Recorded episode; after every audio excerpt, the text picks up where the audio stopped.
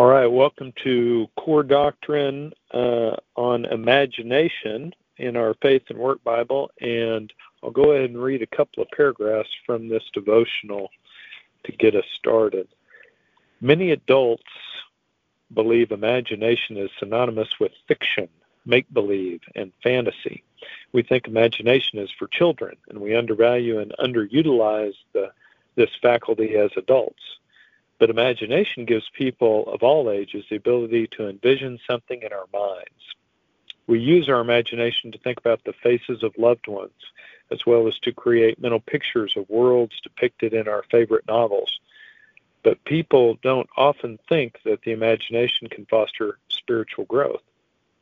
Hebrews 11:1 says faith is confidence in what we hope for and assurance about what we do not see.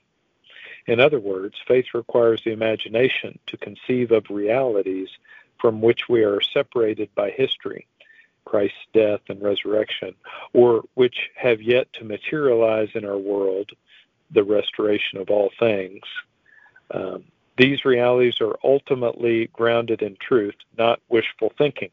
Hope in gospel promises, a world without sin, for example, requires imagination. And when we imagine such realities, hope motivates us to persevere, trusting that God is at work for His glory and our benefit. So that's a couple of paragraphs from it to get us started. And it talks a lot about the writer C.S. Lewis, who wrote many great books, including the Chronicles of Narnia but it states that Lewis had trouble with the idea of Christianity before he became, you know, a believer because he had it in his mind that Christianity prioritized doctrine over imagination. And he had a couple of friends who helped him realize that that was not really correct. And one of them was uh, the great fiction writer J.R.R. Tolkien. And and Lewis C.S. Lewis came to believe over time that um, our imagination helps us grasp who God is. It helps us understand some of the truths of God and some of the truths of the world. God engages our imagination in ways that bring deeper meaning to life and it and when talking about Lewis, it said he had always loved uh, mythology, Greek mythology, and and all those although those stories weren't based on true events, they pointed to ideas that people believed to be true. And the gospel of Jesus actually requires our imagination to envision what happened on the cross the the restoration of all things whenever Christ returns actually requires us to envision what is to come. That requires imagination. The the last part of the devotional is always uh, someone from a particular occupation talking about something related to to the topic at hand, and this time it's a playwright. So I'll read a little excerpt from uh, this deeper at work section of the devotional, um, and it's taught, and the playwright is talking about his job.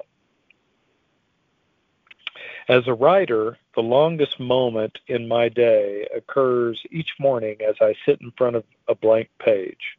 I wake up, I read, I pray, I eat, and then I sit. It's just a blank page and me. What's odd about the preparation about this preparation is that it feels like a necessary routine, a purposeful ceremony. And in that moment, I wait for the rumbling voice of the caller behind the call. It is the same voice I hear at times at church or while viewing a good piece of art, and almost always when I intentionally stop doing something for the sake of slowing down. Then I try to respond in that pregnant minute before I press a keystroke, the complexity and simplicity, the irresistibility and impossibility of creating a piece of art commingle in the hope of producing a single word or expression that may come close to the truth. I have this feeling because my work is not private, but remarkably public. To pull truth out of imagination and align it neatly on a page that will be seen by others is nothing short of bearing my soul. A dramatic writer never sets out to write something that will, in the end, be private. It is always a public confession. It is a spiritual, not merely physical, act. As a result, this act is incredibly difficult. When I succeed in writing, the unseen becomes visible. The hidden and eternal become a palpable, pulpy matter. Dramatic writing, in particular, is a practice of constructing tabernacles, as it were, making a tent of one's heart for as long as the writer can bear it, using experience and desire to stretch the fabric and hoist the supports. Inherent in every scene I write is the need to construct a sort of hospitable place for truth to reside.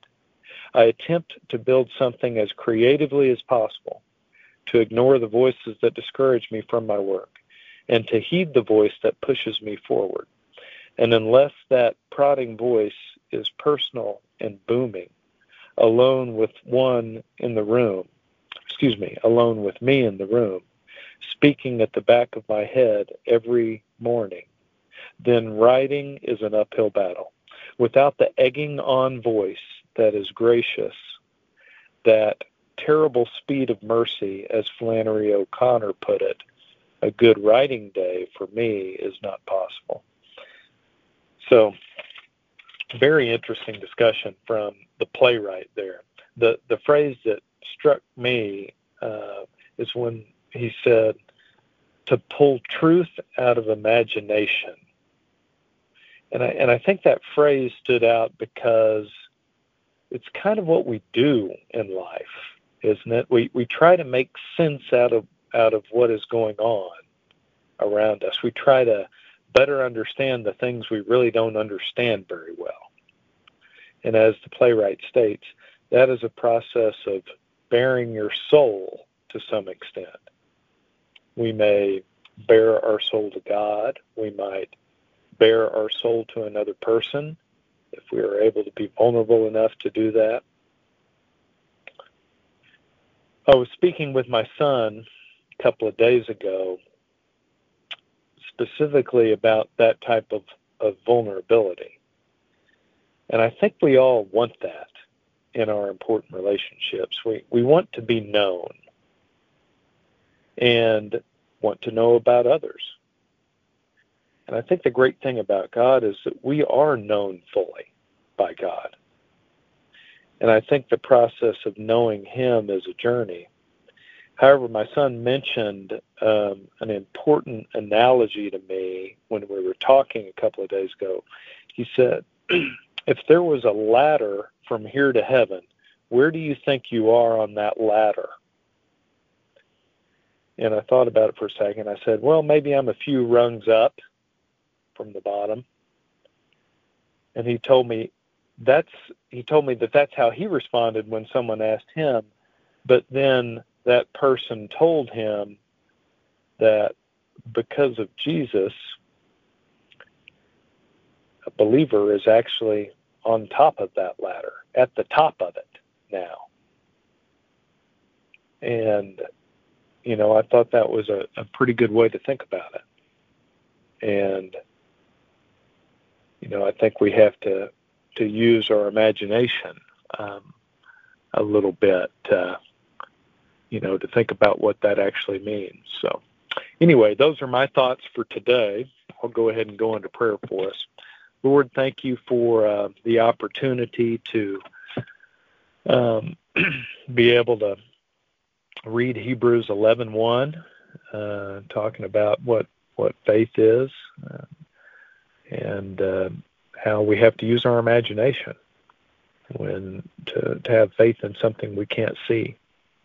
Help us to have that faith and to, to grow our faith uh, as we go through life.